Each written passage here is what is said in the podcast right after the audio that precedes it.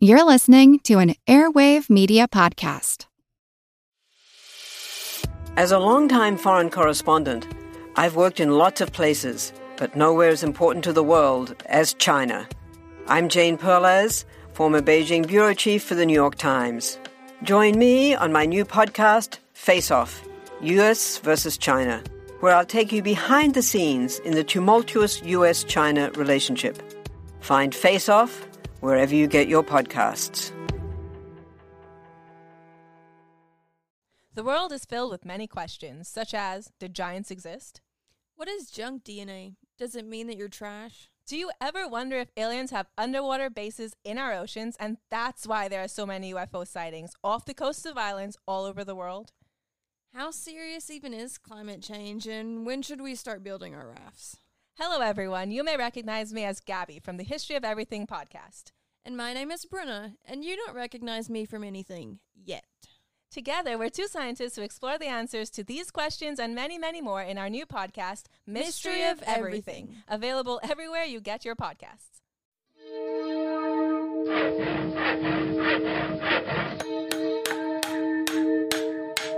Monster House presents. Monster Talk is supported by listeners like you.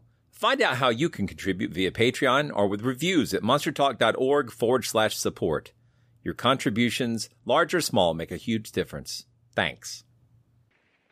I've chafed for years at this demigod. Snakes in my beautiful city. To the west, Nemedia Aquilonia. To the south, Koth Stygia. Snakes. Everywhere, these evil towers. Enough is enough! I have had it with these motherfucking snakes on this motherfucking plane! Everybody strap in! I'm about to open some windows. Snakes. Why did it have to be snakes? I hear you're having trouble with a snake. Dionne was a pagan snake god. I'm snake watching. It's as if they were just swallowed up. John D'Ampton went a fishing once, a fishing in the weir. He caught a fish upon his hook. He thought, looked mighty queer. Now what the kind of fish it was, John D'Ampton couldn't tell. But he didn't like the look of it, so he threw it down a well. We must take the word worm too literally. It's actually quite unlike anything we've ever seen before. A giant, hairy creature, part ape, part man. In Loch Ness, a 24 mile long bottomless lake in the Highlands of Scotland, it's a creature known as the Loch Ness Monster. Monster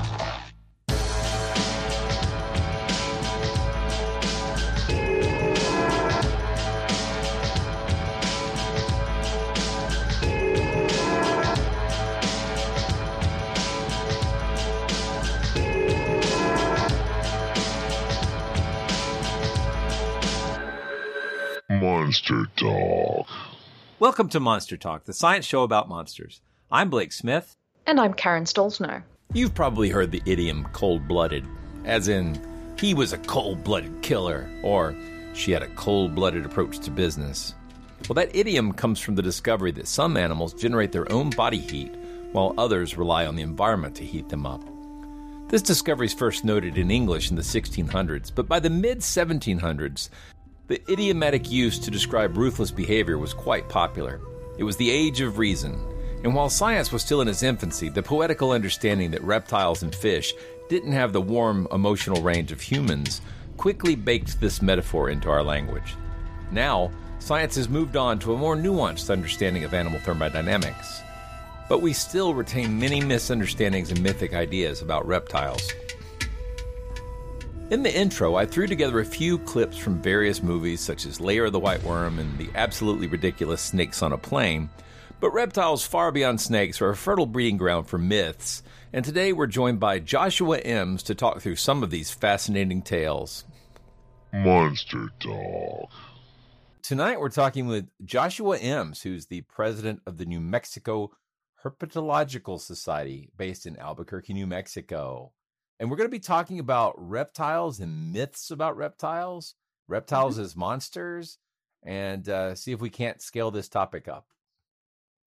I heard what you did there. Yeah, he's already started. That's right. Get one out of the gate. So, Oh, So you, you come for the monsters and stay for the puns, right?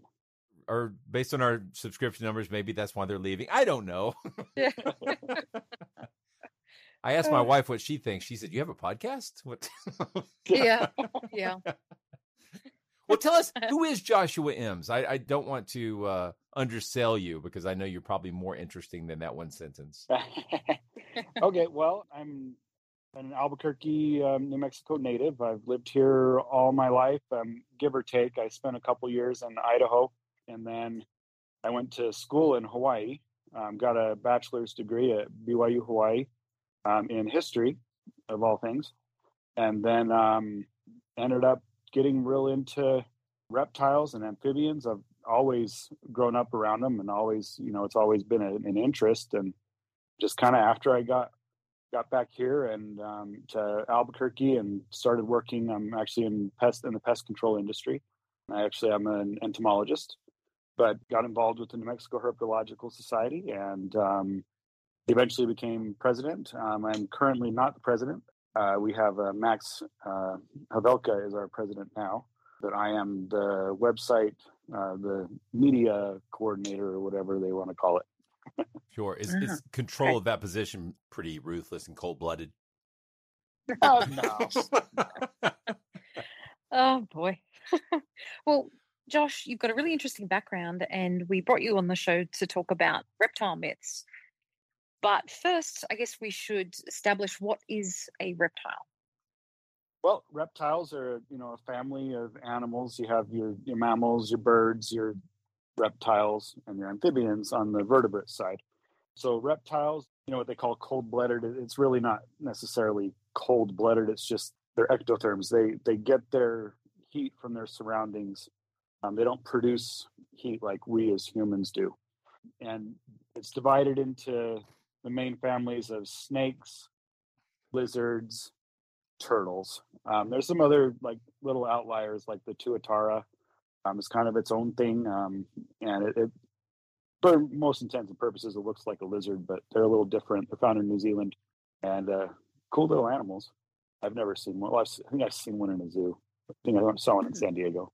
Well, next time I watch Lord of the Rings, I'll keep an eye out, see if there's one in the back. You know, Yes, that's right.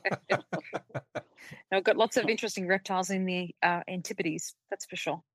Yeah. Now, a lot of people seem to just have a natural aversion to reptiles. I, I think I've seen some videos uh, that you've done where you, your family does not seem to have this problem. My my daughter, I've got one daughter who doesn't seem to care, and then I've got a daughter who definitely does not want to be around reptiles, and of course a wife who you know doesn't even want to go outside.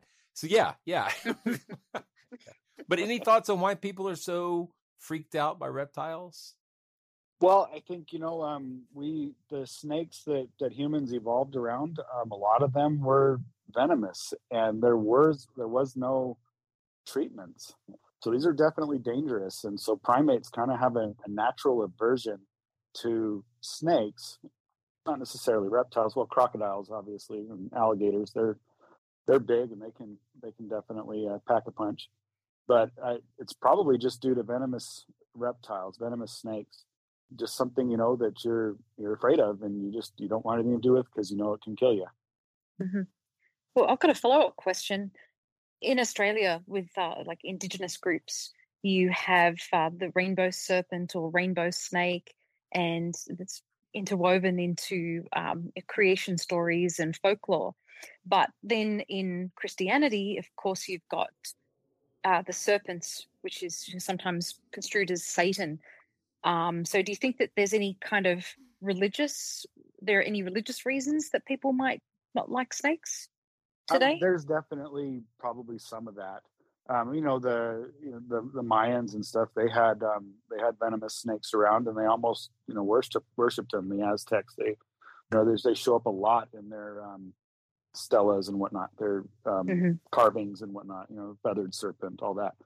Um, so yeah there's there's definitely something to that. I mean you know in the bible you when you refer to the serpent you know they they that's become synonymous with the devil you know and that's that's what you know the whole know, creation in genesis where it talks about the you know, about them being cast out of the Garden of Eden um, because of the snake, because of the serpent. And, and, I think a lot of that's just because the Jewish culture and the, the, that part of the world, there are some pretty venomous snakes there. I mean, you know, a, a cobra we suspect um, took Cleopatra in mm-hmm. Egypt, which you know wasn't too far.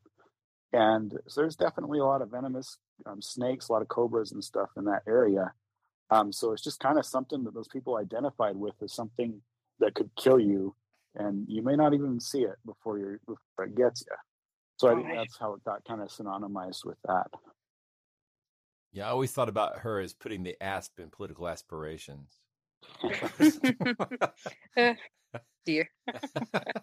so, but uh, you know, there's lots of dangerous animals. On the whole, would you say reptiles are any more dangerous than any other family of animals?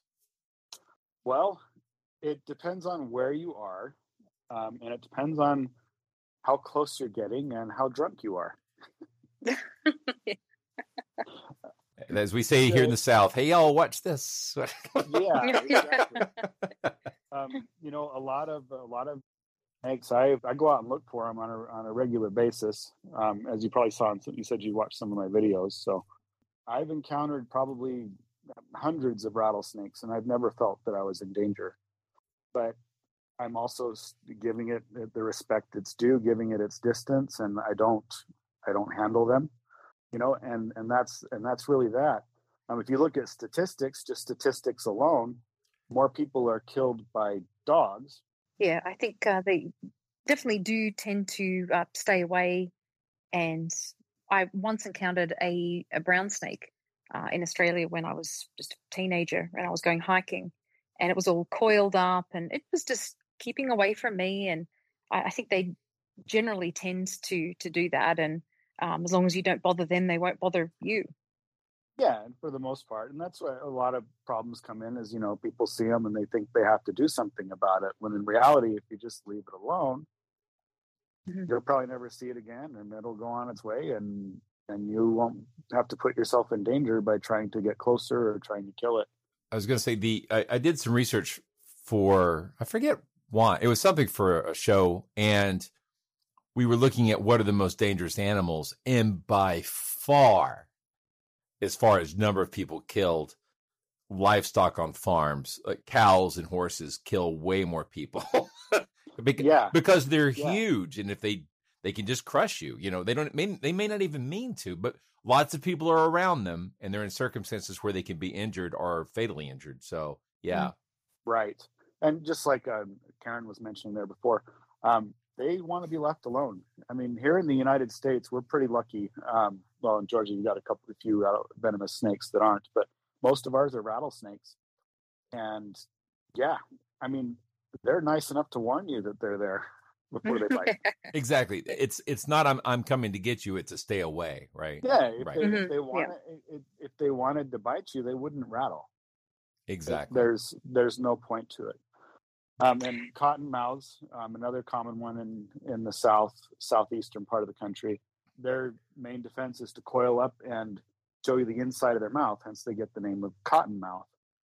And they they do that, and then leave you away, leave you alone. If they wanted to to bite you, they they bite you. mm-hmm. I guess there's a question: Are there any snakes that are aggressive and will chase after you, or follow you, or go um, for you? All the accounts I've heard of snakes chasing people um, aren't usually verified. Researchers have never had snakes chase them, um, and it seems like when when there are kind of things of oh it was coming the same way as me or whatever it's because that was it was backed into a corner and that was the only way out. So typically no um, you're not going to see any snakes chase uh, people. They, they, have no reason to. I mean the main reason they have their venom is for their food. And right. generally they're going to go the other way if they can. That's a relief for a lot of people i'm sure. Yes. Yeah I, I, was in i think i've told this story on the show before but i was in bahrain and uh, i used to go exploring out in the desert and uh, I take my bike out. And one day I went down in this little valley, and there were all these little holes in the side of the valley walls. And I'm, I'm, I'm talking about a valley that's probably I don't know 25 feet wide and I don't know, 15 feet deep. Not so more of a gully, really. Not you know, but it was deep enough that I was disappeared. Like I, you couldn't see me from the road or wherever because I was down in this this gully. Anyway, from these holes, suddenly these these lizards came out, and they were very peculiar. I'd never seen anything like them. They had like a tail, kind of like a stubby tail, like a turtle, and their heads were a little bit like a turtle, but they had a body more like a sort of fat lizard. And they, I think they're called um, mastigures, like Egyptian mastigures. And Uromastyx. yeah, and they they came out and they hissed at me and they aggressively made me feel unwelcome. And I'd never had any kind of like reptile behavior like that in in America. And I I fled. I mean, they weren't that big, you know. They were maybe a foot, you know, at, at Right. most. But they seemed like Yeah. they were really uninterested in me visiting, and they wanted it to be Mhm. clear they were not interested in my materials or surveys or whatever I was there for. Right. so be on your Yeah, way, and, sir. and a lot of a lot of what we read as aggressive is actually defensive. Yeah. Right. Um, Mhm. You know, um, one of the big things they say, you know, like you say you're going to Yellowstone, um, you don't get between a, a bear and her cub, Right. and and that's they're being defensive. They're not being offensive in that case. Um, bears are known to to attack a little bit, but um, usually there's a reason for that. But um, usually, usually if a if a person gets attacked by an animal, it's usually due to something that the person did, whether they knowingly did it or not. And I think that's the hard thing for people to discern. Is you know I've had people say, well, this you know this the snake it just this rattlesnake it just rattled at us and rattled at us and, and struck at us and struck at us and struck at us. And it's like well did you leave it alone? What are you doing? Right. well we were poking it with a stick we were throwing rocks at it. Well yeah. Uh, when I grew up in Sydney, uh, we had blue-tongued lizards under uh, a shed in the backyard, and so I'm not, not sure if you're familiar with them. They Um, are they're pretty common in the pet trade, and they're they're really cool lizards. They they have that blue tongue that they they kind of open up and show their tongue, and yeah. they're really pretty, and they tend to keep to themselves. So it's not like a lake story. They won't they wouldn't come out and say stay away or anything like that. They just keep to themselves. Um, Yeah. But uh, yeah, they would they would just. In fact, a lot of people like having them around too, around the garden because they get rid of insects and snails and things like that. Yeah. Well, before we dig in further on reptiles, a quick question: What is the New Mexico Herpetological Society? Like, what do you do, or like how how how is that? How old of an organization is it? It was uh, formed in 63, I believe, 1963. And it's basically around for the education of the general public about reptiles and amphibians. Um, herpetofauna are reptiles and amphibians. We call them herps for short, not to be confused with herpes. That's something completely different. But very popular as well, from what I hear. So It, I hear, I hear it spreads pretty well.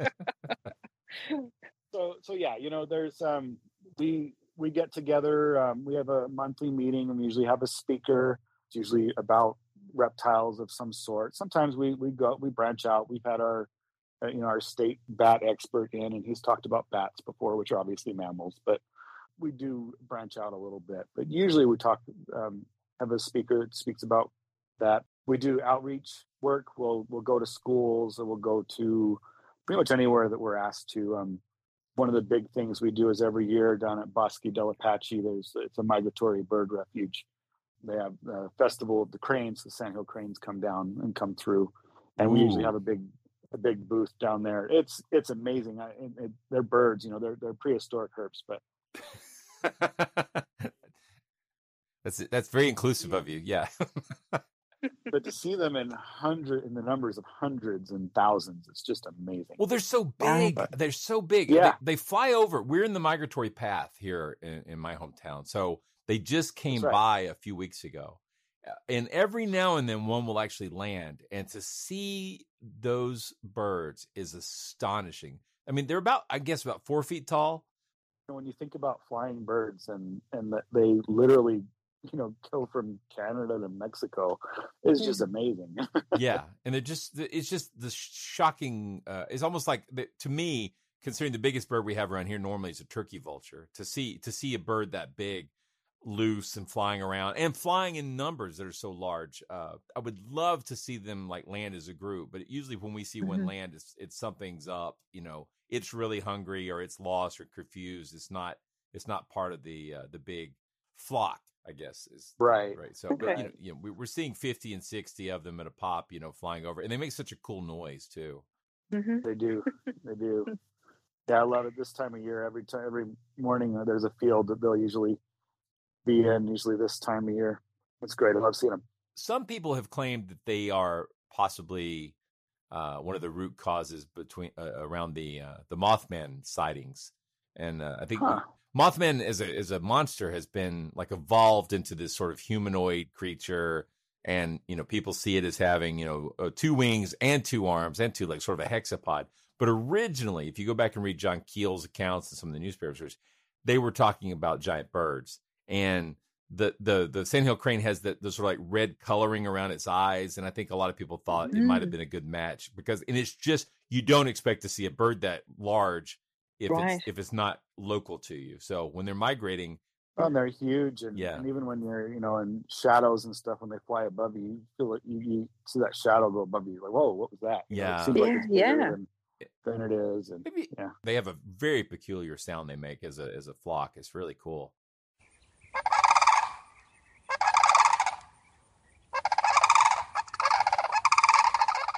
we're not here to talk about birds though what no. but yes, we, we do a we do a table there every year. Um, we haven't had it the past couple years due to COVID, but we're hoping that we start back up with that again this year. Um, so basically, just just that, and we do we do field trips. Um, we try and go to look for rare species or look for you know to see if species have extended their ranges um, or just haven't been found in certain areas and whatnot. And absolutely try to try to add to the um, add to the field here in New Mexico. So I'm wondering, Josh, do you have any reptiles that are native to New Mexico, to that area? Uh, we have several uh, several snakes, several lizards, um, turtles. Oh, cool. Uh, we even have um, our state reptile is actually the New Mexico whiptail, uh, which is which is a parthenogenic lizard. So there are no males; they are all females, uh, genetic Ah. clones of each other. we were just discussing that yep Yeah, in birds. Yeah. Mhm, mhm. because we learned that uh, roosters have no penis, and it's really changed my life. So Blake was looking for another opportunity episode. to insert that. I basically this is my new evangelism. Uh, hey, my name's Blake. I like monsters. Yeah. Roosters have no penis. Did you know this? well, I, did one more thing before we start hop, topping into the uh, sort of myths and legends. The um, when I was thinking about uh, reptiles, I thought about snakes and lizards and turtles, and I think you've already addressed this, and alligators. These are pretty common in the United States. Are are there any other big reptile groups that that maybe we're not thinking of, or is that basically captured? That's pretty much it. I mentioned the tuatara earlier. That's really it. You know, crocodilians that that includes crocodiles, alligators, caiman, uh, things like that. They're all pretty similar. But but Um, crocodilians are not really lizards, right? They just look like scaled up versions. No, they're not. They're they're actually, yeah, they're totally different. They're bigger. They have different scales. They're If I remember, it, scutes. Is that right? Scutes. Something. they're a type of scale. Um, usually uh, like found on the belly. And snakes have them. Um, turtles and stuff. Yeah. So okay. All right. Let's get into some myths. Yeah, So- so yeah. you you mentioned before that I, I have to I have to mention this since you were so fond of the roosters having no penises. Mhm. Um, well, the snake snakes make up for it. They have two. Really? My mind has been blown. Yeah. Something else for you to evangelize about, hey? So so Did you know? males have two penises, you say? Well, it's a it's a hemipene that kind of comes out and it, it divides, and they they will like you know they'll they'll rotate when they breed. They'll they'll rotate them, and they can be locked up for hours.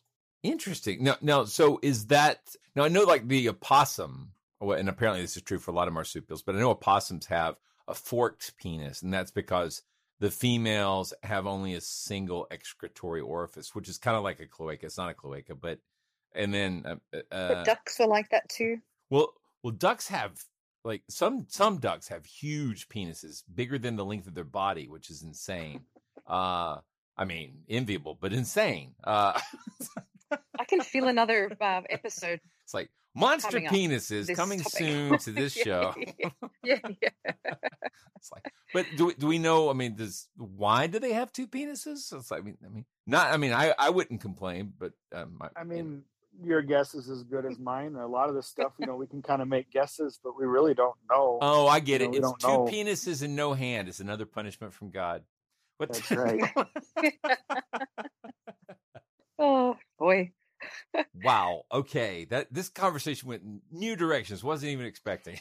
Oh. if ever there's an opportunity with you. I'm afraid that's Uh, true. So. So yeah, we want to get into some myths about reptiles. And a while ago, we did a, an episode about giant snakes. And from memory, the guest said that about uh, was it uh, thirty feet is probably the absolute maximum size a modern snake could reach. Yeah. So, um, Josh, have you heard anything to contradict that?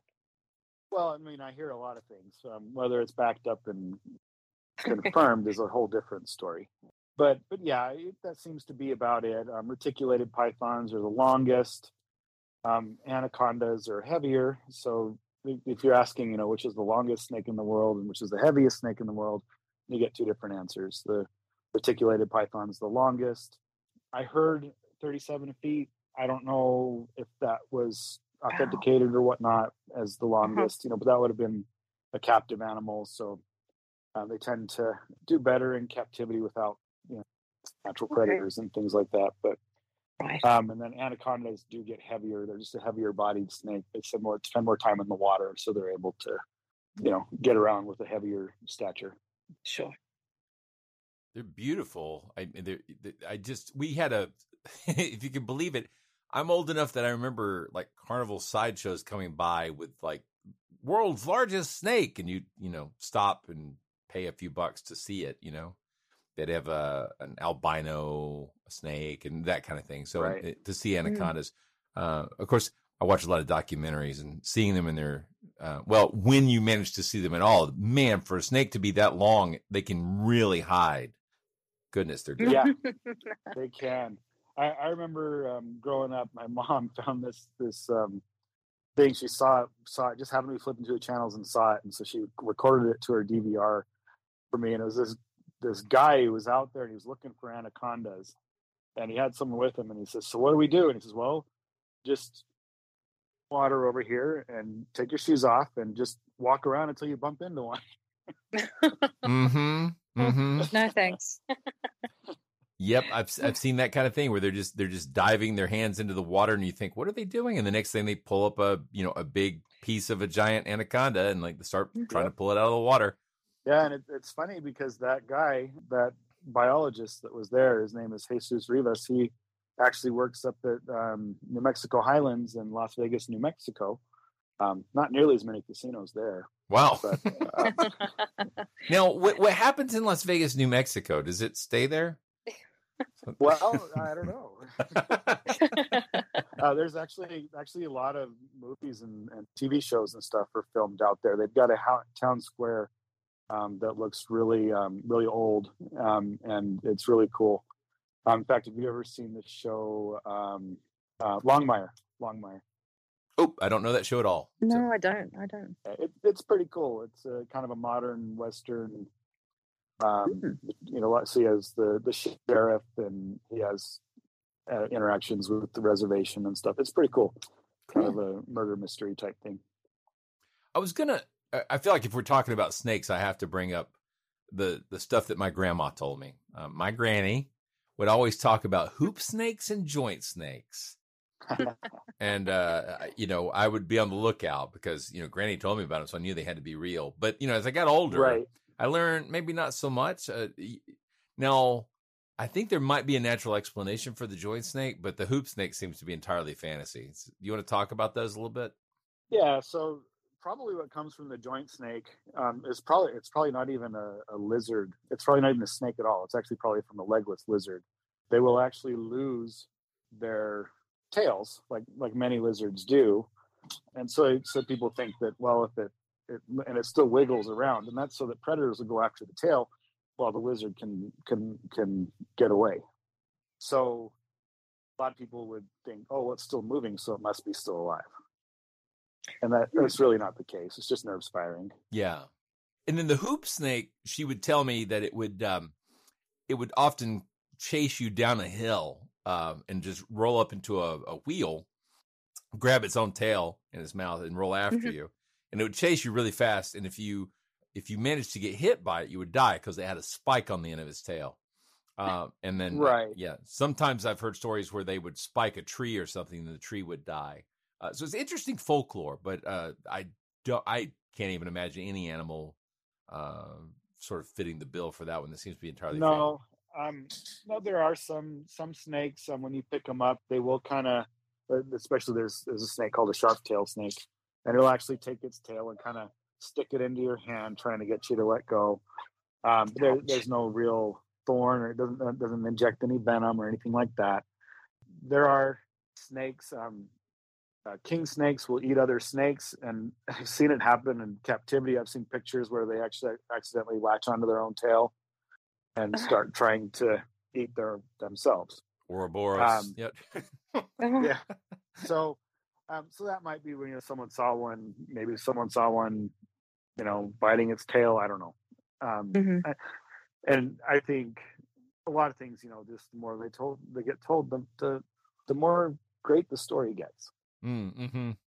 Definitely. Do you think that she believed in these, Blake, or she was just telling you to creep you out as a kid? She seemed to believe. I mean, she seemed to think they were real. I was especially suspicious about the the joint snake because her story was that if you know it would break into pieces, and if you put all the pieces into a bucket or something overnight, they would rejoin. And uh, my father independently had, had heard the same legend. Uh, he didn't. He was he was unsure. Uh, you know, this was in Mhm. the in the days before you know the internet. So I, uh, you know, it was a little harder for me to look up this, this kind of a story. Um, Yeah. So yeah. Um, yeah, I think so, you know a lot of times, you know, you see it wiggling, you think it's alive, and then you're like, oh, well, then both sides must be alive, and then it just kind of takes off from there. Mm-hmm. Mhm. And you see this in was it? s- I know we have like a blue-tailed uh, skink around here, and they drop their Right. tails pretty easy. Um, Yeah, So yeah, a lot of lizards do that, and that's to, like I said earlier, they they'll they can actually drop it. They don't you don't even have to actually grab their tail. They'll actually just drop it, and it has nerves. It'll fire off and wiggle around, and you know you get your um, predator to go after that, and the lizard runs to safety, and then the tail will actually grow back. Mhm. Yeah, I remember as a kid seeing that uh, with with lizards, and uh, I never did this, but had other friends that would pull off the tail and you know torment the poor things, just tiny, tiny little lizards. Oh, I was just speaking of lizards. We've talked a little bit about snakes and venomous snakes. Can lizards be venomous as well? Well, in the in the Americas, we have um, a couple species of lizards, um, Gila monsters and uh, beaded lizards, which actually are venomous. Um, Gila monsters uh, do come into the United States, um, the southwestern United States, um, Arizona, California, um, little parts of New Mexico, and up around the Grand Canyon. That part of the Grand Canyon, the the western part of the Grand Canyon, there, uh, so even up into Utah and Nevada. Okay. Um, Are th- do they use their venom for hunting? They it's mainly for defense. Really? Okay. And they eat eggs. They and they'll eat they'll eat small rodents too. And you know, probably birds and things too, but they they tend to like eggs. Interesting. And um but they they will use the venom as a defense. There's been no um, recorded deaths from the venom. And then recently, like within the past probably 10 years or so, um, they've discovered that a lot of monitor lizard species also produce a venom. So the largest um, lizard in the world is the Komodo dragon. It is also venomous. Wow. Before they thought it was just bacteria that would build up in the mouth, because they would they would they bite a water buffalo and then you know come back to it later and it dies. and they would just eat it, um, you know, tear it apart and whatnot. But um, yeah, so they found out that it actually is a venom. It's not just bacteria. Wow. Okay, that's what I'd heard. Just on Yeah. documentaries years ago. Yeah. They're big chonkers. They're they're they're big. Yeah. that would be terrible. But I, I I remember how scary those Bahraini lizards were, and they were barely, you know, a foot long. I don't, I don't think I would care to see an eight foot lizard coming at me. So Ooh. no, no. My uh, my dad was always scared when we were going down. it- we- My grandfather had a, about 360 acres in the country, and eh, there was all this swampland. I like to go out and fish and stuff. He was always concerned snakes were going to fall out of the tree onto us. Is that is that a real thing that happens in America, or like is that a real a hunting technique or something that? I, I mean, if they're in a tree and they, you know, happen to lose, I hate to say lose footing because they don't have feet. So, you know, they're, they you climb onto a weak branch and it breaks or they fall. Um, I've had them sometimes, like like I have, I have snakes here at the house, and sometimes I'll feed them and they'll they'll um they'll come, you know, I dangle the mouse in front of their cage and they'll come right out and just fall off the edge after they grab that prey item. Um, so sometimes they'll they'll fall, but um, they're not gonna they're not gonna fall on a prey item or anything like that. There are stories. This is funny in Florida where green iguanas have become popular. They were popular in the pet trade, and they get let loose by people. Mhm. Um, you know, whether whether they escape on their own or they're let loose after, you know, this cute little, you know, eight inch lizard they buy at the pet store turns into a six foot lizard with a tail that whips at you. Um, you know, they they get let go, and there's just a big population of them down there, and they like to hide in trees. And where they're originally from, it they do okay in Florida, but if it gets really really cold, they'll actually fall out of trees. Hello, I'm Paul Giamatti. And I'm Stephen Asma. Each week on Chinwag, we dig into the weird topics you wonder about, that you care about, the stuff none of us are totally sure of, like the Bermuda Triangle, Mothman, consciousness, philosophy, UFOs, ghosts, or say Bigfoot. So who's to say that there's not alien species that are Sasquatch? Like I'd seen a ghost, and I would hear something walking and breathing. Maybe every path is right. I will accept as a premise that every path is right. That is a face on Mars, eyes, nose. It kind of looked like Wilson the volleyball. Some people enjoy the waves or whatever uh, crashing, and I enjoy listening to a quantum physics audiobook. I do think there are many things in the world that we just don't understand and probably won't understand. That's our whole show. so join us every Wednesday on all major podcast platforms and find us on Instagram, TikTok, and Twitter at ChinwagPod and Wagon. We've got a podcast recommendation I think will be really fun and or useful for Monster Talk listeners. I Know Dino, the big dinosaur podcast. Studying dinosaurs can teach us about the prehistoric world, but also the world of today. For example, migration patterns of dinosaur lineages can tell us about the Earth's changing continents. Climate models of dinosaur ecosystems help us understand global warming. Studying dinosaur diets can help show the link between plant and animal evolution. Talk about paleo. Hmm. In many dinosaur injuries, paleopathologies are the first known occurrences of diseases. A new episode of I Know Dino comes out every week with new dinosaur discoveries you won't hear about anywhere else. You can find I Know Dino on Apple Podcasts, Spotify, or wherever you get your podcasts. Right. Wow. Wow.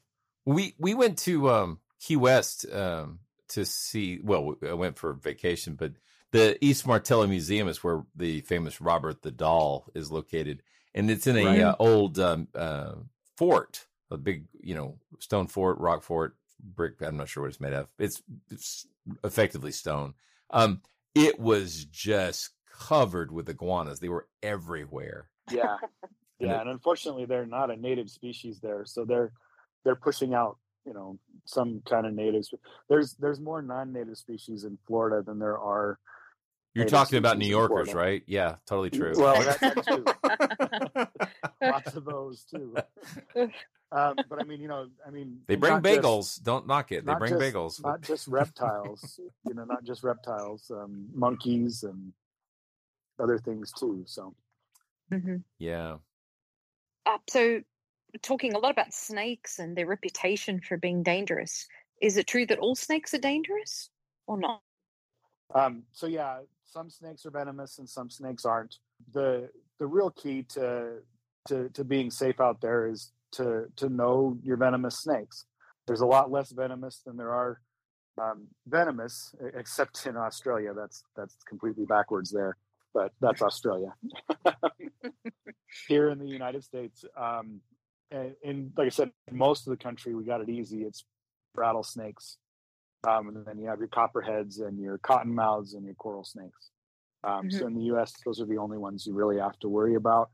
And like I said, if you see them and and you just leave them alone, then you'll be fine. Yeah, I think it's such a stereotype though uh, about snakes in Australia because I, I grew up in Sydney, metropolitan Sydney, and saw that brown snake once. Uh, my Right. mother lives in Queensland on the Sunshine Coast, and one day she discovered a snake in the garage, uh, just a garden Mhm. snake, and that's that's those are the only snake encounters um, that we've ever had. And I know living here in Denver that I've come across bull snakes and rattlesnakes and um, other different kinds a lot more than I ever did in Australia. Right. Right. And it depends no, on where you depends- live, though. Depends on where you live and what you do. Yeah. Yeah. Um, you know, I, I tell people, I have people friends here. You know, they they're like, "Man, I would love to see a rattlesnake in the wild." And I'm like, "Okay, well, let's let's go find you one." Really, is it that easy? Like, well, I've seen about fifty this year. Really? so yeah, I mean, it just depends on you. You got to know how to look for them and where they are and and whatnot. But yeah, Sure. it's um, a lot of times we don't encounter them because we don't we're not looking for them. Exactly. Yeah. Especially in the cities. Yeah, I've I've got a neighbor. uh, My neighbor and my wife are both incredibly afraid of snakes, and uh, I'm not. I mean, my dad is too. It's weird. I've just I'm not that worried about them, and I guess I took it to heart that you know they largely just want to get away. I, yeah, here in Georgia, we live out in the suburbs, so we see a lot of wildlife, coyotes, deer, whatever. But um, snake wise, I've only seen uh, a king snake and a, a pine snake, and a pine snake is so tiny; it's like maybe four or five inches. It almost looks like a big worm. And um, I, I know we have other snakes, but those are the only two I've seen. But my neighbors and my wife are so terrified of, of snakes, and I, I I keep trying to explain to them that you know most of the ones we bump into are harmless. And they wanted me to kill that king snake. I'm like, no, no, no, no, no. If you're afraid of snakes, you want the king snake here. That's your best friend. I mean, it's like, Yeah. Well, I'm gonna- snakes. Oh. Eat, they'll eat. They'll eat anything, but they are known for eating other snakes, including rattlesnakes. mm-hmm. Um, and and I, when you when you said a pine snake, I, you probably mean a pine woods litter snake because they're a lot smaller. Pine snakes are actually big. Um, Oh, more it- like the bull snakes. Yeah, that- this, these are like um, little brown snakes, and they're about four to five inches long. They really look like little worms. Yeah, yeah it, I might be Yeah. mis- misnaming it. Yep. yeah, and it could Mm. be a blind snake as well.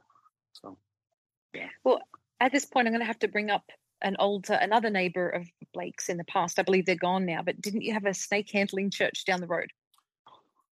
We At totally did. Yep, in Kingston. Yeah. Yep. There was actually t- there's two in Georgia, and they were both on either side of my hometown. So one was uh, in Kingston, and one was right outside of my hometown in Cartersville. So yeah, yep. Just uh, It It's- never it's went. a- it's an interesting thing to look into if you ever get a chance. There's a really cool history behind it, and it, it's really kind of a cool thing to see. I've seen it on video. I really didn't have any in- interest in going into a service. Right. From a Right. distance, yeah, wouldn't want to get involved. Yeah. Like, it wouldn't shock you to know that one of them was right next to a trailer park. Uh, so it's like, Mm. I, Because I- they're outlawed, aren't they? There. um, I don't know. Like, I there may be ordinances now. This was in the '80s. I think they're still around, and I think they're allowed to to operate. You might need a permit or something. I'm even not sure. yeah, even even just this, I think maybe five six years ago, one of the one of the main guys who did it got killed by a copperhead. Yeah, yeah. Um, I know. I mean, the, the, when you hear about someone getting bit and, and injured in those services, you know that they're not faking it. I mean, that like no, some some churches like that uh, were kind of famous for milking the snakes before the service, but mm, these guys were pretty sincere. You know. Yeah. Oh, but, yeah, they're- know, and there's there's a lot of things out there. I mean, you know, snakes if they have no reason to bite, they they may not. And there's a lot of people out there that free handle, and I I I don't I don't understand it. I don't understand taking that kind of risk. But Mm-mm. I mean, I mm. I have non venomous snakes, and I had this one snake. I've never had a problem with it any any time ever, ever. You know, I've had it for you know five, six years, and I pick it up and it just decided to bite me. Yeah. You know, and mm-hmm. and so it's just kind of I, I don't want to take that chance. So I I keep my distance and um, I don't keep venomous, um, and that's that's that. yeah, there are lots of cases of these uh, religious leaders who have just been bitten so many times, and their hands are just malformed from all of the bites, and and they just keep doing it. Wow. Yeah, it, it's um, yeah, it's a lot of the, the uh, results from bites is tissue damage. Um, so you know, you Mhm. have people who lose part of their fingers and things like that. Hey, thanks for the memories. Yeah, badge of honor. That's right. So, so, um, you know, when you think about cobras, famously, you see images of people, you know, playing the, you know, a musical instrument and charming the snake. Can you talk about that? Because I, I think a lot of people do believe you can hypnotize a snake, or the snake can hypnotize you, or the snakes can be charmed. Not really. Um, first of all, uh, snakes don't have outer ears, so the music isn't really doing much for them. Uh, they can feel vibrations, and um, they do have an inner ear, so they might be able to hear some things. But uh, for the most part, they're considered to be deaf. But um, with cobras, they are real visual, um, and I know that like a lot of times you'll see, you know, the snake charmers they'll they'll you know they'll reach around and they'll they'll pet the cobra you know behind the hood and what they're doing is they'll use their one hand or someone else you know will be out there and they'll get the snake to concentrate on that and the snake concentrates on that and it's not thinking of anything else and just kind of you just go behind and it just doesn't even realize what you're doing Mhm. I've heard stories of uh, the snakes' mouths being sewn up. yeah things like um, that. they do that um, i know we had a, a guy come speak to us who went to egypt and they had you know people were walking around with they were walking around with cobras with their mouths sewed shut that you could um, take your picture with and um, to me you know a snake needs to open its mouth in order to eat and Cruel. so uh, to me that's that's cruel and it's, it's animal abuse and they'll Yeah. do it at rattlesnake roundups and stuff which hey yay for georgia they just got rid of a rattlesnake a live rattlesnake roundup they don't have it anymore they got rid of it so we're excited about that But- Good. I, you know, I'm sure they have enough problems with lawnmowers and other things going on. I think it's like- exactly exactly Well, only last night uh, I was watching part of the Jungle Book, the original movie, with my son, Right. and um, we were watching. I'm assuming it's a boa constrictor.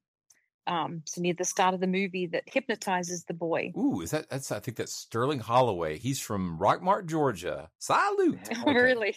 Yeah, yeah the, the character is Kaa um, it's probably a reticulated python or or a burmese python i think i think the markings were indica- indicative of a reticulated python um, but there are burmese pythons or indian pythons there as well Yeah. So Um, the snake is and- uh, the same voice as Winnie the Pooh too. I think that's Yep. That's interesting. And also, The and difference. also the the snake in Robin Hood. Oh right, Ah. yeah, yeah, yeah, yeah. Yeah, but that's that's what Disney did during that time is they'd contract people for so many movies and use their, their voice over and over and over again. They still do it today, but Interesting. And I'm just wondering if boa constrictors, as you hear that they can eat people or have eaten people, is that true? I don't think there's been any real definitive proof. Um, there were some there were some pictures that came out a while back, but there were um, there were reasons from both sides of it to say that it was fake, that it was staged, that that they put the person in there and then you know cut open the snake. I don't I don't know. Um, it's definitely it's possible, but I don't think it happens very often. D- Um, we, you know, maybe with we'd call smaller it a- children, like an edge case. It would be rare, right? If it yeah, happened, it'd be extremely rare. They're not going to hunt a human. They they really really don't have any they don't want to have anything to do with us. Yeah, it's comforting too.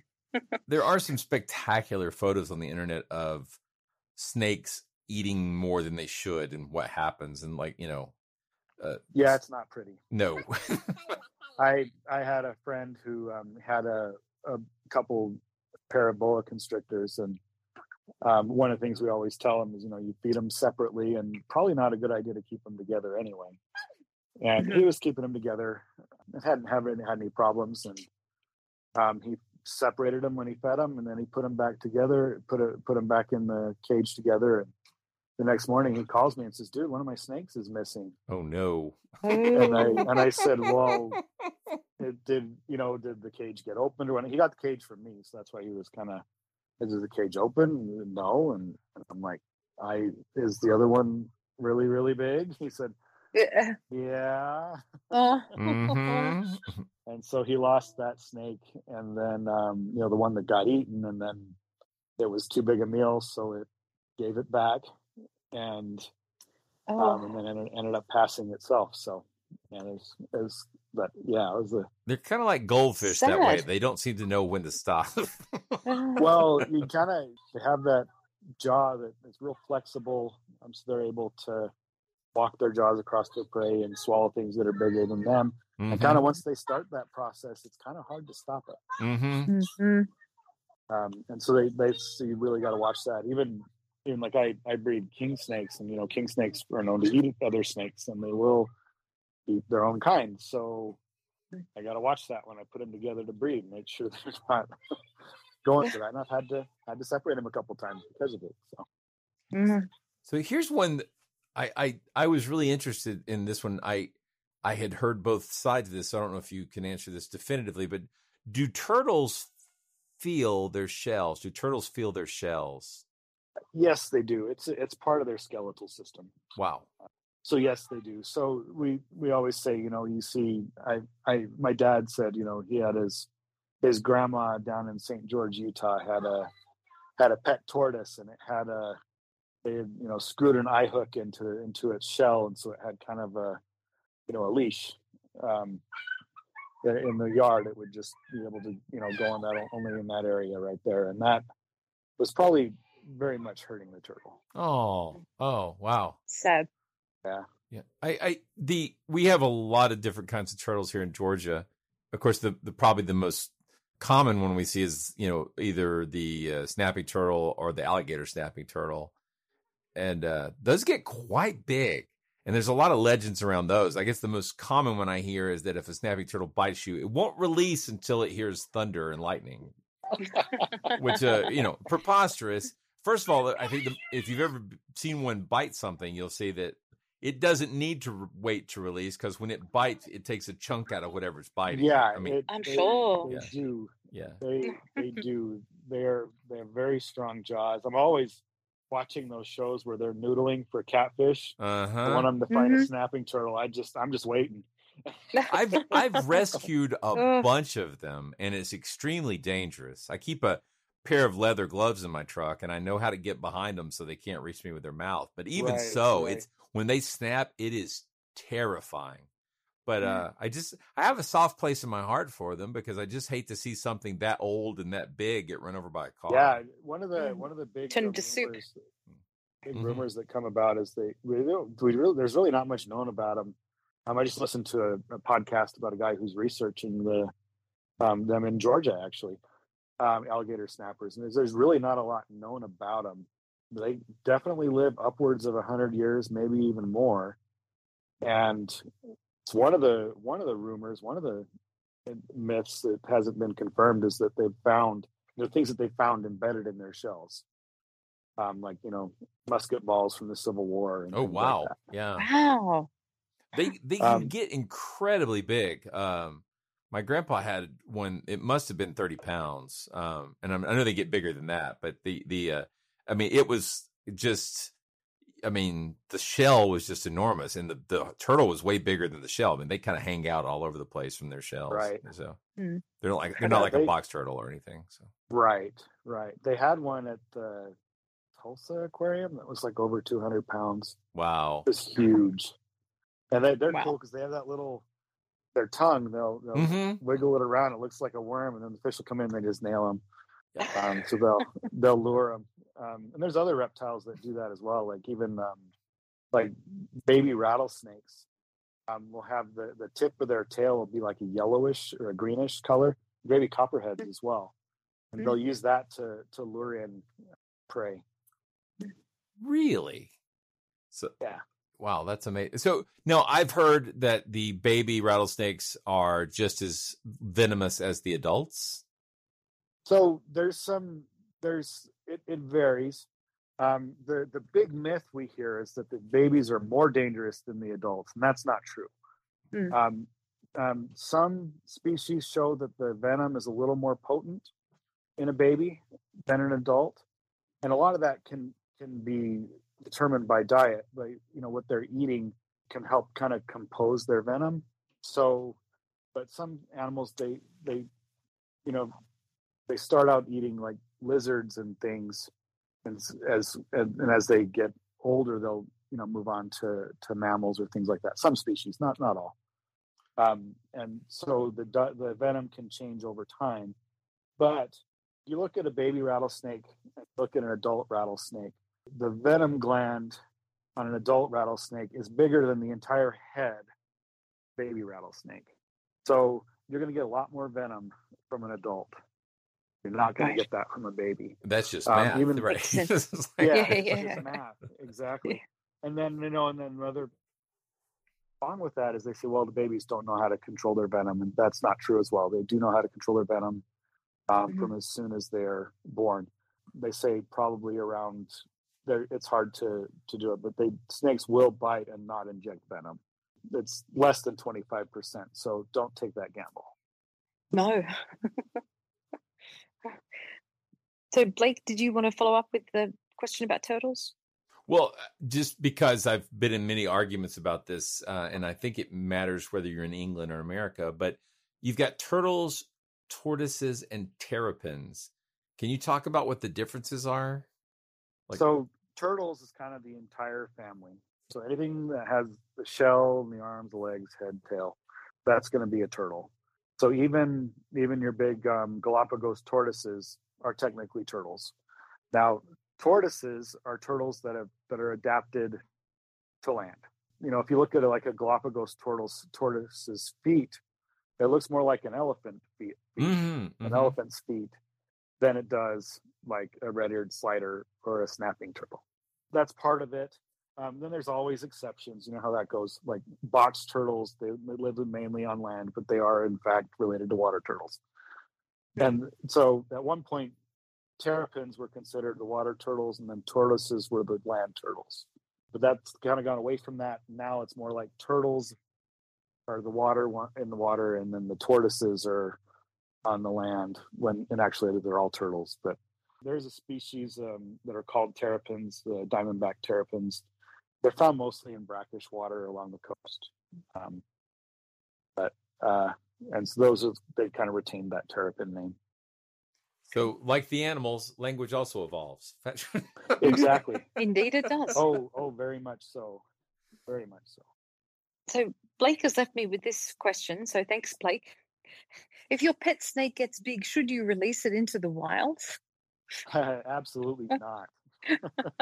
Ask the people in Florida about that. yeah, yeah. Yeah, yeah, yeah. I thought it was a good Um, opportunity for a PSA. yeah, um, you know, and it, it doesn't that, but that, but like I said earlier with iguanas, I mean, they're they've got an iguana problem down there. They've got um, there's so many kinds of lizards down there that you see in your pet stores. You can, they're all over in Florida. You know, chameleons, um, everything like that.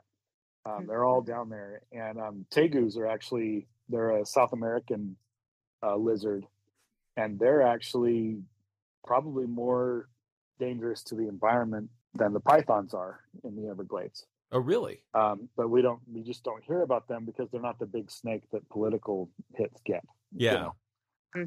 That's fascinating. Uh, but definitely, like here in here in Albuquerque, the problem we have is um, a lot in the pet trade. And probably if you were you know, around in the '70s, you probably saw the little little goldfish bowl with the with the red-eared slider turtle in it, and the little palm tree and little kit that comes with it. And people here, they, you know, they buy them when they're when they're babies, um, even though they're not legal to be sold until over three inches. But um, and then they get too big for their goldfish bowl, so they turn them loose in the river. And so now we don't see our painted turtles; we only see the sliders. Oh man. Um, so they are Mm, they are out competing the native turtles, and it is a problem. And, and they can they can they can actually um, bring disease into the population. You know, and like I had a friend, I, I kid you not, was at a pet store, and this guy walked in with a an albino monocled cobra, and he decided he didn't want to keep it anymore, so he's just going to go up to the mountains and let it go. Oh no! That's The, amazing. the snake is not adapted for the area, so it's not it's not good for the snake, and it's not good for the ecosystem either. So Oh, Right. oh. And- For anyone. And it seems like you never know when a snake is going to just, or any of these animals are just going to turn out to also have parthenogenesis. That's right. I mean, for the most part, you know, Yeah. yeah, it's not that big a deal. It's just gonna until until that animal dies. Like even here, um, you know, when we relocate rattlesnakes, um, you don't take them too far because they then they don't know where to hibernate. yeah. So I mean, it's it's even it's even to that. You know, it's just very they're they're good where they are. Just leave them where they are. Yeah. People don't think when they buy pets. A lot of people don't Yeah. anyway. a, a lot of them don't and that's you know if you want to get a snake i think they're great pets but you know you, you do your research first you understand that this thing could live 20 30 40 years Yeah. um, yep. and that you're going to have to feed it other animals uh, there are no snakes that are vegetarians or vegans they're all Mhm. carnivores hmm Hmm. Yeah, my son wants one, and uh, I'm definitely not ready. he wants spiders as well.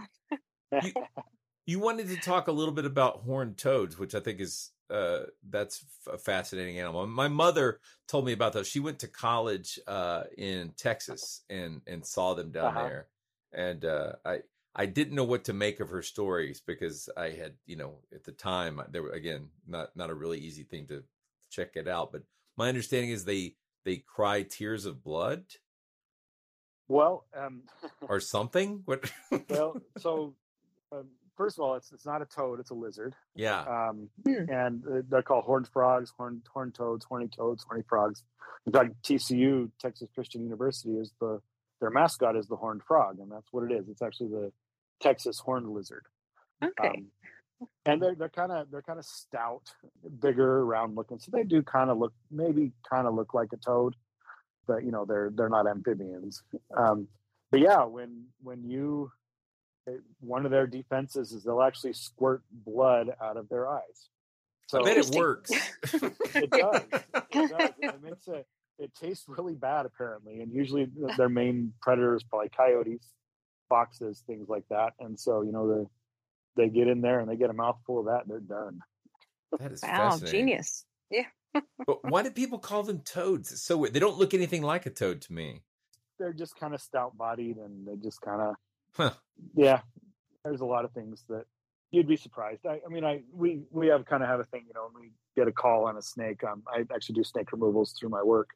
If they say it's a six foot snake, it's probably actually a three foot snake. Mhm. If they say it's this color, it's probably another color.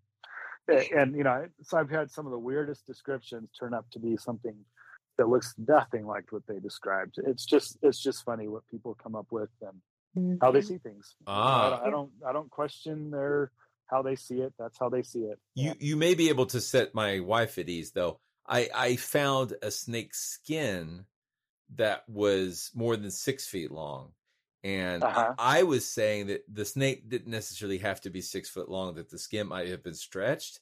Uh, is that plausible, or do you think the snake was That's, probably that's very plausible. okay? Good. Um, they they definitely stretch out. It's so when a snake sheds its skin, it, it, it releases a layer of um, oily substance in between the layer that's going and the one that's staying. snake lube. Um, Mhm, mhm. Yeah, Yep. and so so it just slips right off. Yeah. And um, and as they do that, they they catch it on something, so it stretches it. Okay. And then it, and then it- and then it dries, and it's very flimsy. You know? Yeah. I tr- There you it, go. It hung over the back of my pickup truck, uh, like Mhm. from from one side of the bed to the other, and I was like, "This is cool." And then my wife came Yeah. home, and she was like, "That is not cool. That's the opposite of cool."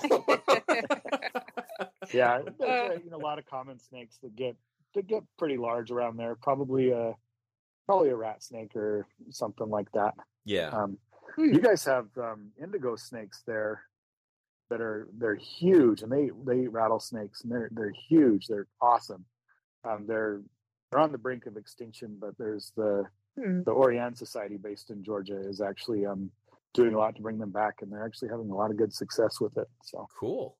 Yeah, I, I think they're really neat. I don't want to keep them as pets, but I love having them around. So yeah, they're, for the most part, they're free pest control. Yeah, you know, exactly. they they eat rat snake. It's called a rat snake for a reason. They eat rats. They eat rodents. Yep. Uh, bull snakes, on the other hand, don't eat bulls. So I don't know where that came from. Mm, mhm. Yeah. Actually, So- bull snakes they they kind of they kind of bluff. Um, they'll they have a modified um, epiglottis that they'll vibrate inside their mouth, and it sounds like a rattle. Oh, It does. Yep. Yeah. The one that I in encounter. addition in addition to shaking their tail in the leaves, which most colubrids will do. Um, so yeah, it's um, it's pretty cool to to see them do their whole show. Yeah, I've encountered them around here on hikes, and uh, Yeah. yeah, the first time I came across one, I thought it was a rattlesnake, not knowing better. Yep. Is that what And it- you you know, see? you- That's bull. What? Yeah, Yeah. well, exactly. It, it, it, it's yeah, it's BSing you. yeah. Uh, so, Josh, was there anything else that you wanted to discuss with us? Um, just you know, it, it's funny all the all the things that that people invent about snakes. You know, these myths that we talk about. You know, the the hoop snake, the snake reassembling itself, and stuff like that. And it, it's it's funny to to overlook some of the things that snakes do actually do. Some of the amazing things they do, like like the like we mentioned, the squirting blood out of the eyes. I- I mean, I'm surprised that's not more demonized Yeah. than it is. It's, it's something that you know it involves blood and it involves that, but there's Well, and, and, and it There's al- involves my mom. I mean, she loves to demonize Right. everything. So I just but you know, there in Southeast Asia, there are snakes that can modify their rib cla- cage and glide. So they actually have flying snakes. Um, yeah. You know, and there's lizards that do that as well. Um, Mm. And then you even have the the basilisk. You know, not to be confused with the cryptid basilisk, but the actual basilisk, the young ones, can actually run across water, run across the top of water. mm-hmm. Uh, yes, I've seen your so videos so of that. they're- Amazing. They're nicknamed the Jesus Christ lizard. hmm hmm Which is what I would shout if one ran in front of me like that. Yeah. Like, yeah. it's like- yeah, Give you a shock. Exactly. Yeah, I mean, well, usually they're running away from you. Yeah. Mhm. But it's that's And got to then- be startling. It, it's Right. like- And then Oh, one yeah. of the one of the funny the coolest snakes is the hognose snakes, and you definitely have them in Georgia and in Colorado. In fact, I saw Hmm. my first one in Colorado. Um, but it's they're they're they've got a couple different things that they do when when they when you encounter them. They'll they'll kind of coil up, and then they'll they'll widen their necks, so they kind of kind of like a cobra, how they kind of hood up except they don't stand straight up like a cobra does. They kind of just go to the side and just kind of show off their their their their hooded up side there, and they'll kind of hiss a little bit. And then if you if you keep on bugging them, they'll start to strike, but they don't strike at you. They actually strike to the side. They- they- so they mm-hmm. don't even want they're they're not even trying to bite you. They just want you to leave them Yeah. alone. Yeah. And then if you continue to do this, you continue to do this, they'll just flop over and play dead. Ooh. Oh. They'll lay over on their back. They'll Mm. start they'll start just like nasty stuff out of their mouth. The tongue just kind of lays hangs out there like you would expect, like something, you know. and then they'll start they'll start pooping all over the place. and just- Yeah. Aw. Yeah. and it stinks. you know, yes. it makes a mess and it stinks. And then, and the funny thing is, if you take them and you and you um you flip them back over right side, they'll roll back over to their back. Oh wow. Look, I'm dead. Shh. I'm dead. Yeah, and then after a while, after a while, they'll kind of peek up and then they'll kind of, you know, come back up and, oh, okay, you're gonna leave me alone, okay, Mm. Oh. and then they'll just go on their way. That's Um, that's amazing. That reminds me that the the whole evacuating their bowels thing. That's uh, I've I've done a lot again, a lot of turtle rescue around here, and uh, the uh, it's not uncommon if you pick up a turtle uh for it to just explosively empty itself. Uh, Oh yeah, toads and turtles. Yeah. They're, they'll. Yeah, that's when you pick up box turtles. Yeah. They like to take them and move them across the road so they Uh-huh. don't get hit. yeah. You, Is, Yeah, is you that know- a fear thing or more of a- protective I think it's a fear, a mechanism? protective thing.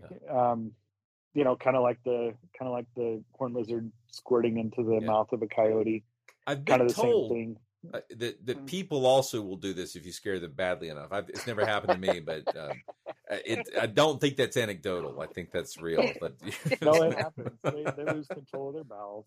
But yeah, I always I always feel bad because you know, especially out here in the desert, you know, we find a box turtle and move it across the road and it, it urinates. Well, that's all moisture that it, that it needs. you know? yes, yeah. Mm, And so I don't kind of feel bad, but at the same time, I don't want it to get run over by a car. So no, no. That's a it's the same thing when I tell women I'm married. It's, uh, they cry, "Save your water. You need that moisture." Oh, Uh, sure, that happens a lot. Another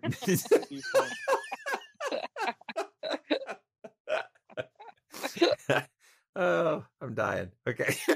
other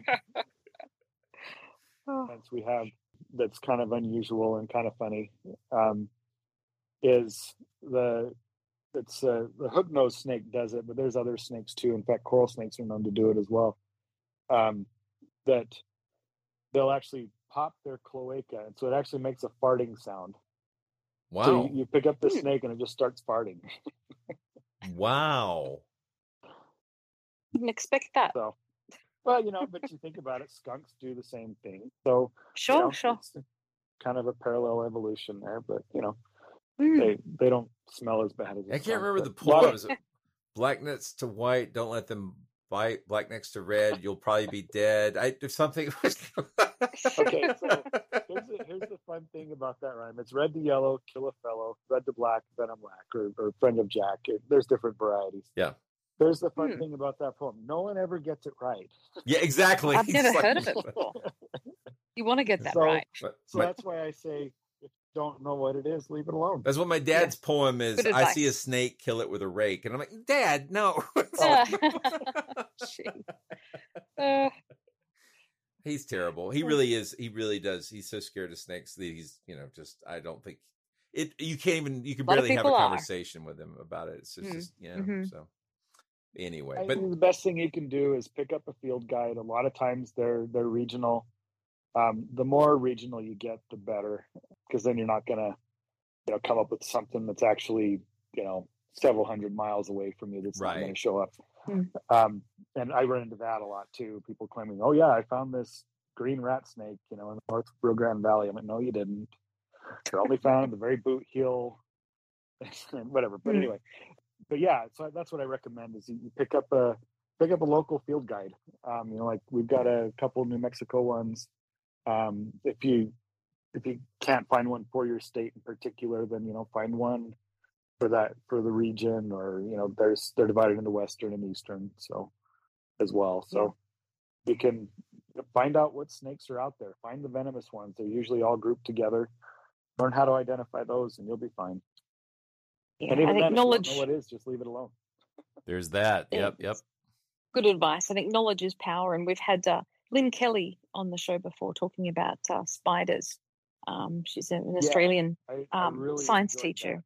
Yeah, she was just petrified of spiders, and then decided to learn about them instead. And I think that's a really good tactic to take if you're scared of something.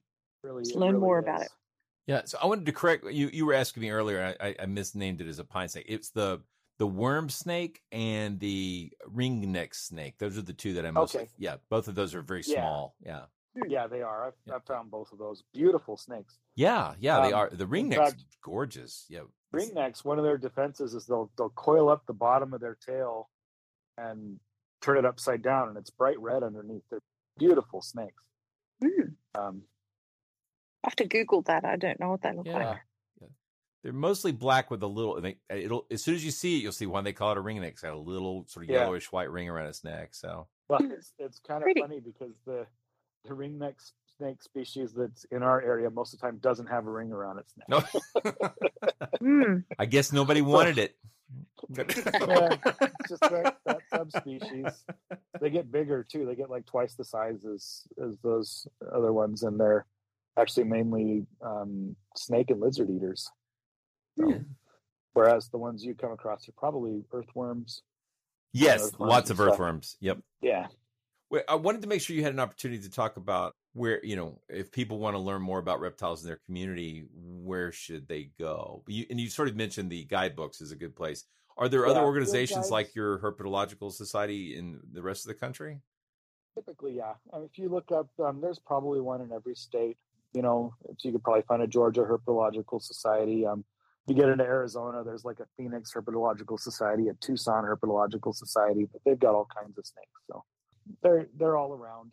You go to different Facebook groups. I recommend the Wild Snakes Education uh, group.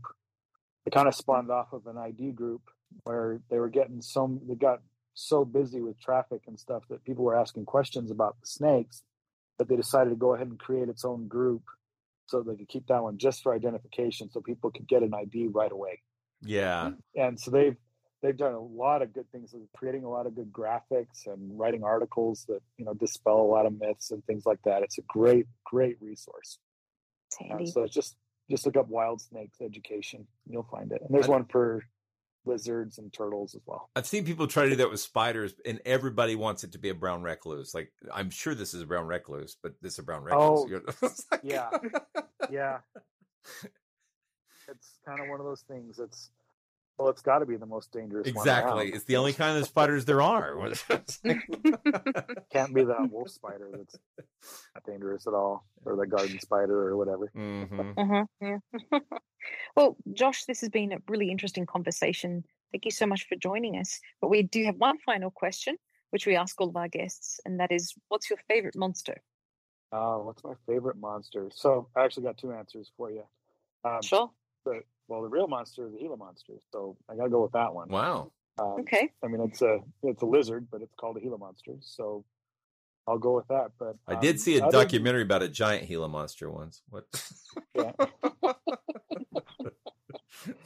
Oh yes, along with the giant rabbits and everything, ants. But yeah, so I think that, and then on on that, as far as cryptids go, I, I any of the dragons and things have always just been a uh, a love of mine. I'm, you know, I was into Dungeons and Dragons. as a Still with the reptiles. Yeah, that's definitely on brand for you. yep, and I've always always loved that. So I'd have to go with dragons. Good answers. Yeah, good answers. Yeah. Thank you so much Yeah. for making time to share your knowledge with our listeners and for talking to us Yeah, about thank this you. stuff. This is great. Yeah, really Yeah, interesting. no problem.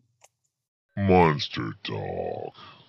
You've been listening to Monster Talk, the science show about monsters. I'm Blake Smith. And I'm Karen Stollznow. You just heard an interview with Joshua Emms about reptile myths. I'll put links in the show notes to the New Mexico Herpetological Society and also provide more links about reptiles. These animals are fascinating and complex, and I hope that if you're a person afraid of such creatures, you might give them a little more consideration before chopping them up or stomping them next time.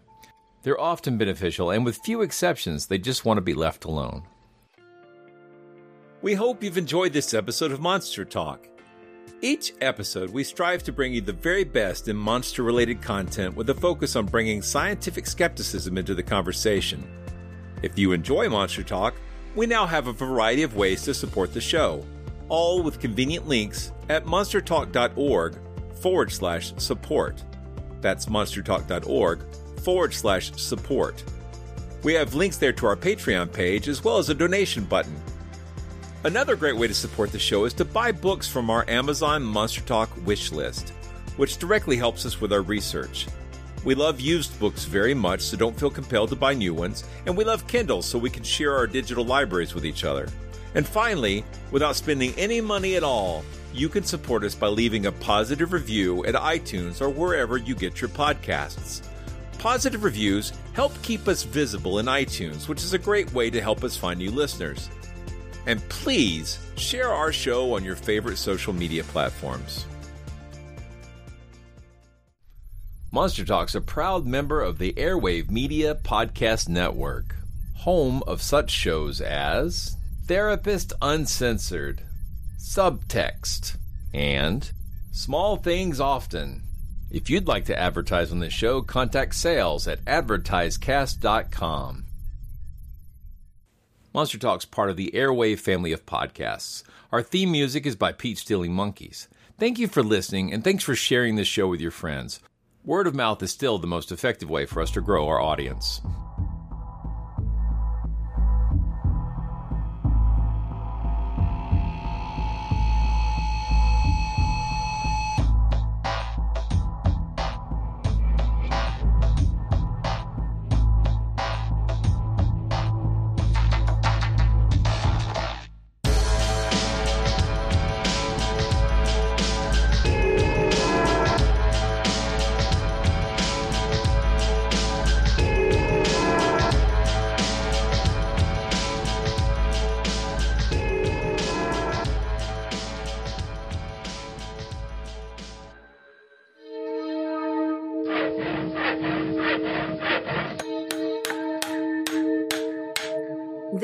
Been a Monster House presentation.